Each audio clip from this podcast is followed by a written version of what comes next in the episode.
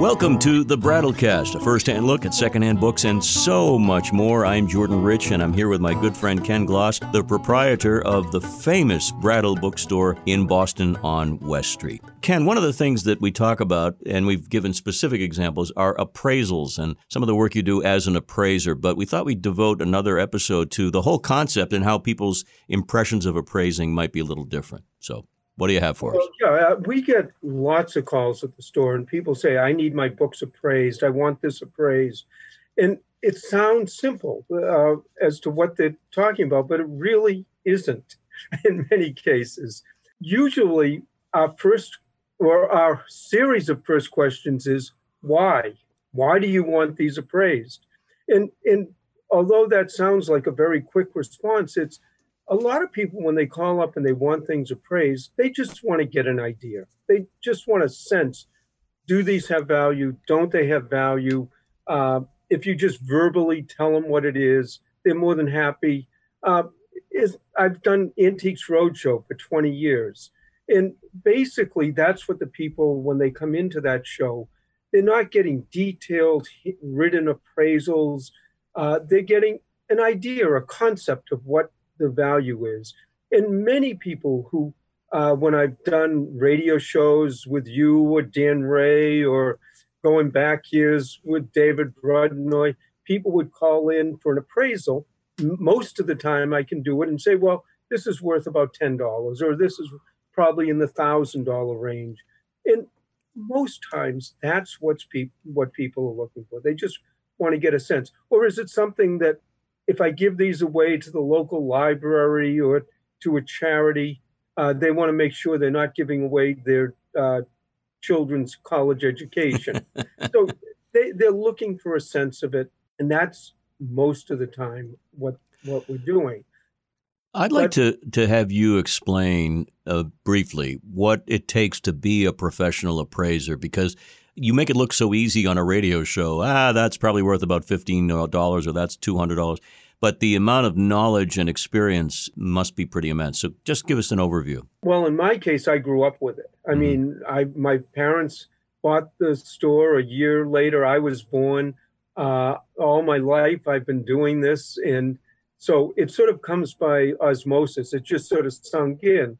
I've been working full time at the store, not counting when I was in elementary and junior high school and high school, but full time after college for over 40 years. So a lot of that is just knowledge, experience coming across, uh, seeing things.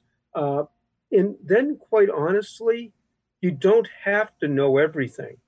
But sometimes when someone comes with comes to me with a book that I don't know what it's worth, that can actually be more fun because there are sources where I know to look it up, or even better, I get on the phone, I call up a colleague who I know has a specialty in that area, and I can get an idea. So there's no way that you're ever going to know everything there is to know.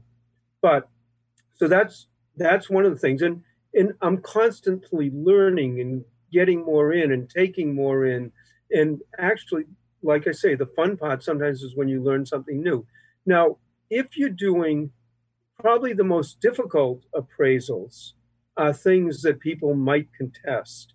Uh, the Internal Revenue hmm. is really hmm. strict about their appraisals, right, right. and in order in order to do appraisals for them, in most cases, you have to pass courses on appraising societies. You have to uh, not only say what you think it's worth, but you have to justify what you think something's worth. Uh, many times, if it's expensive, you have to take pictures, you have to document other things that are the same or very close to the same, um, and uh, give what those prices are, when they sold.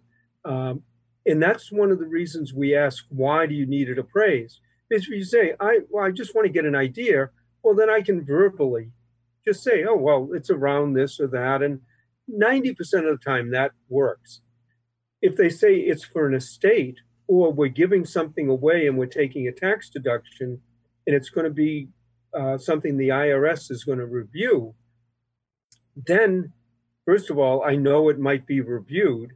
And second of all, they have all these requirements. Now, if it's something that's only worth a few hundred dollars or even a few thousand, they're not that strict. I mean, they, they want something written, formal, but it doesn't have to be that detailed.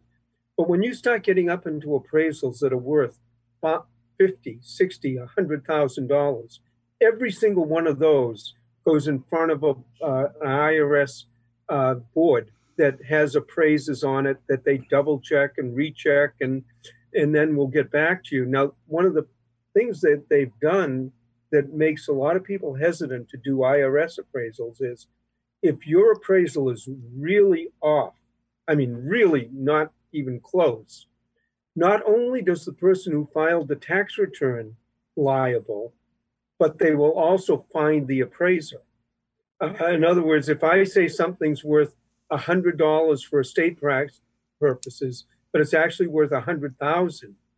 Not only do the people who you're appraising for have to pay taxes, but then the IRS will fine you for an improper appraisal, and uh, so those those are a lot more involved, a lot more complicated, a lot more detailed. You're also, I would assume, and correct me if I'm wrong, you're also looking out for those institutions that might want to purchase something, correct? In other words, if I'm a well, library and I, I want to purchase a collection, I'm not sure whether or not it's worth what the uh, owner is asking. Are you stepping in to help that institution? Well, many times uh, you step in with the institution. Uh, there are a lot of um, institutions that I worked with many times and I do a lot of this for free because, again, a lot of times they're looking for just getting an idea.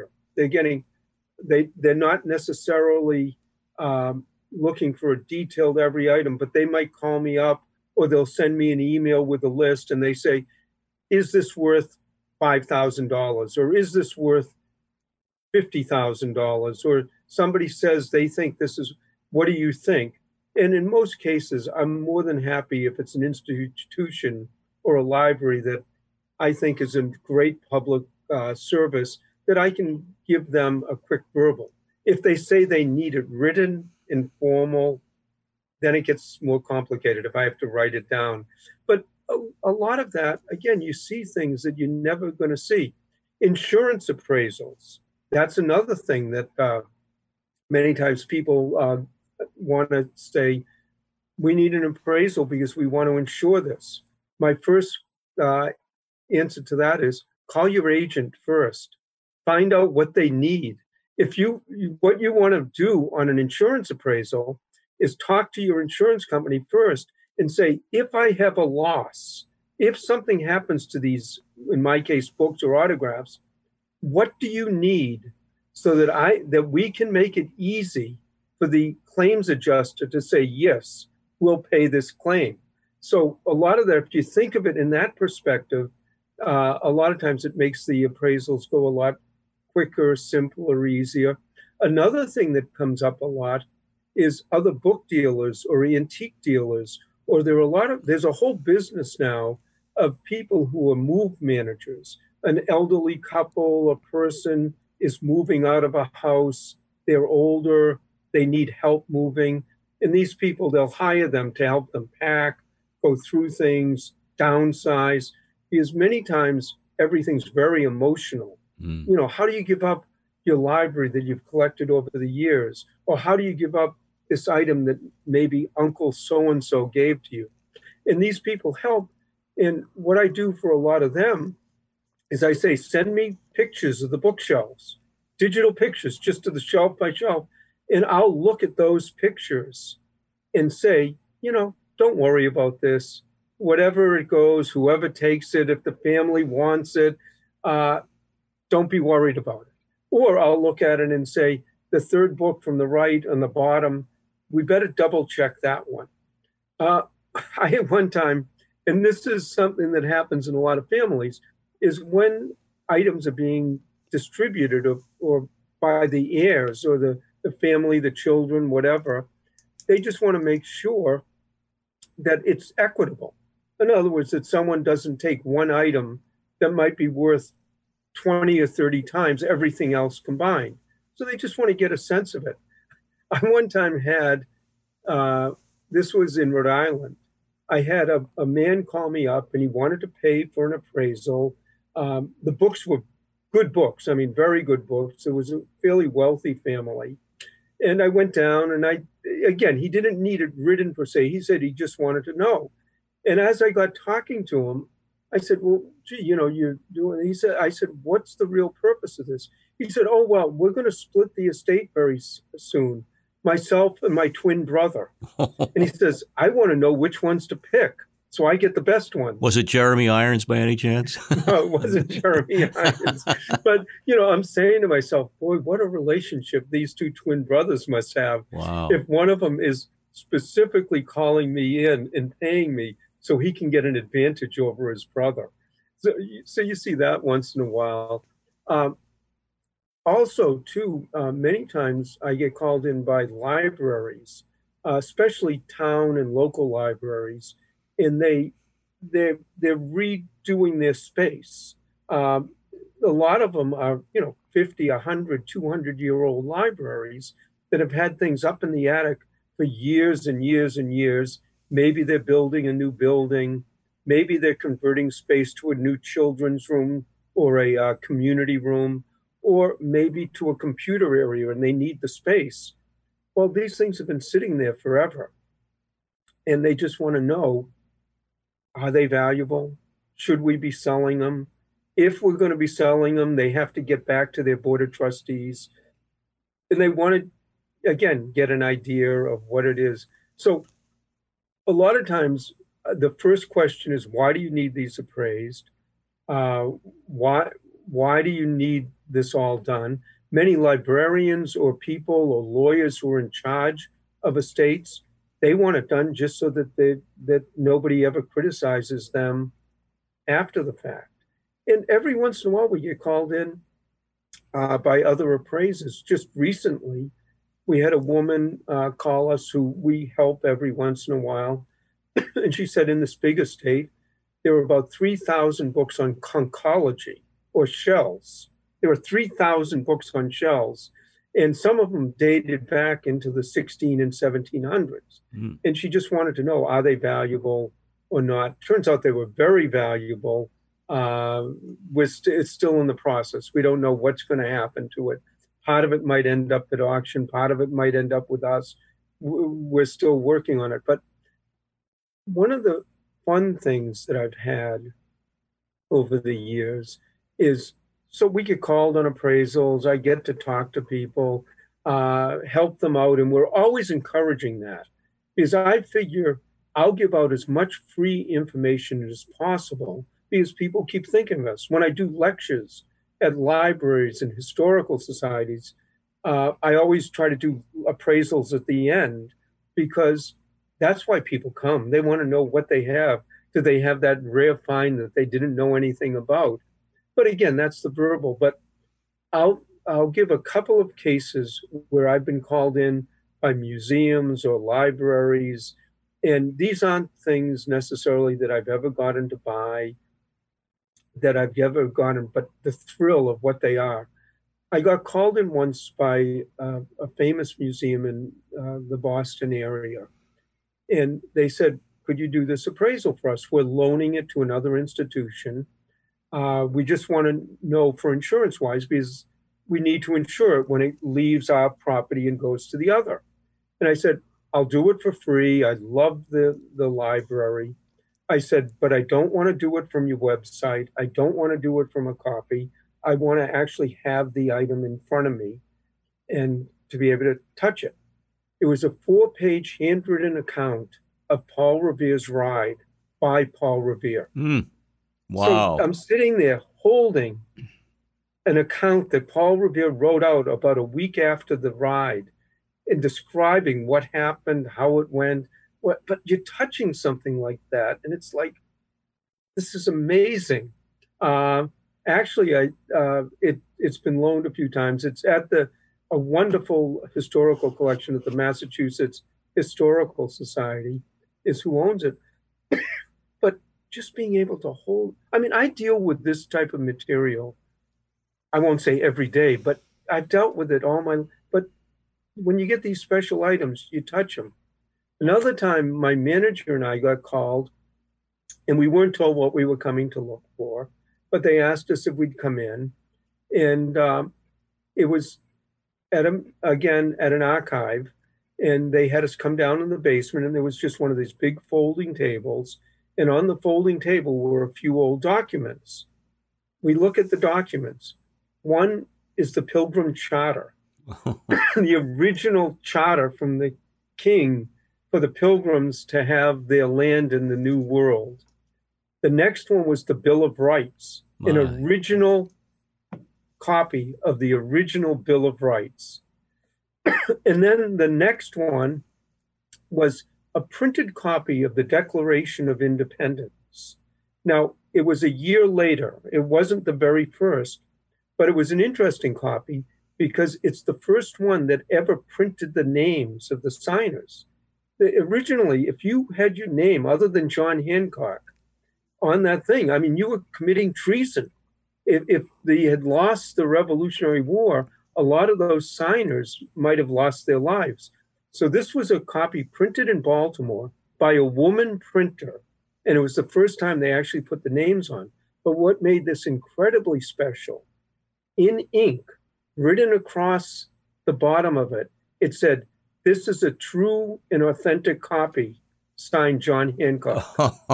so what what this was was Very there's nice. a wonderful museum over near the Kennedy Library in Boston. It's the State Archives Museum. Mm-hmm. And um, they were just looking to set up that museum. And a few of these items had to go out for re- repair and they wanted to get an idea of the value so that when they were on the road going up to the restorer, uh, they would have some idea. Uh, quite honestly, I heard that when they sent them up to North Andover, where they were being restored, they had a police escort of the documents and they shut down Route 93 exit by exit because they didn't want any other vehicles near the transportation just in case they didn't want an accident. Now all of those can be seen at the museum at the state archives over by the Kennedy. But well, I got to I don't know if they saw me do it, but I put my little pinky finger on each one.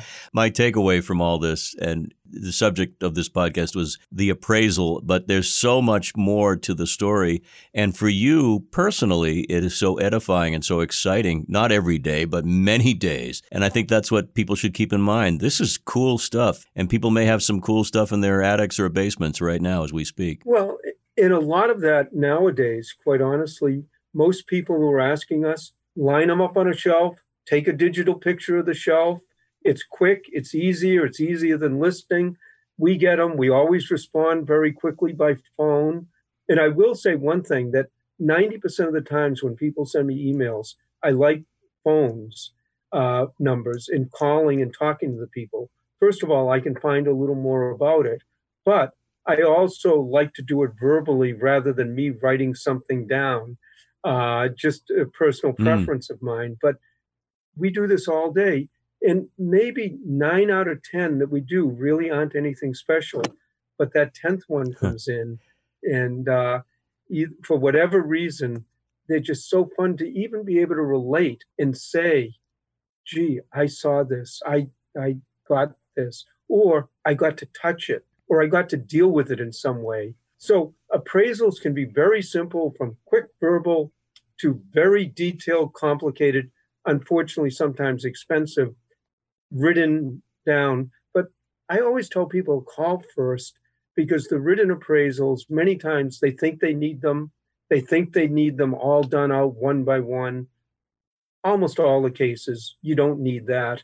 And what we always do is we'll look, evaluate, verbally tell people what we think, and there's never any charge until we say, okay, if we write this down, this is what it's going to be appraised for, and this is what we're going to charge. So nobody has to worry about a surprise bill. That's a great deal. And let me just remind people that if you have questions like the kind Ken is mentioning, or if you uh, have topics you'd like to recommend for the podcast, visit brattlebookshop.com. You can email Ken directly through that site. And of course, we really appreciate people downloading and subscribing and uh, even rating and reviewing the podcast. I learned a lot, and uh, I want to touch the man who touched the Declaration of Independence. So soon we will shake hands, my friend, on that note. Thank you so much, Ken. Thank you.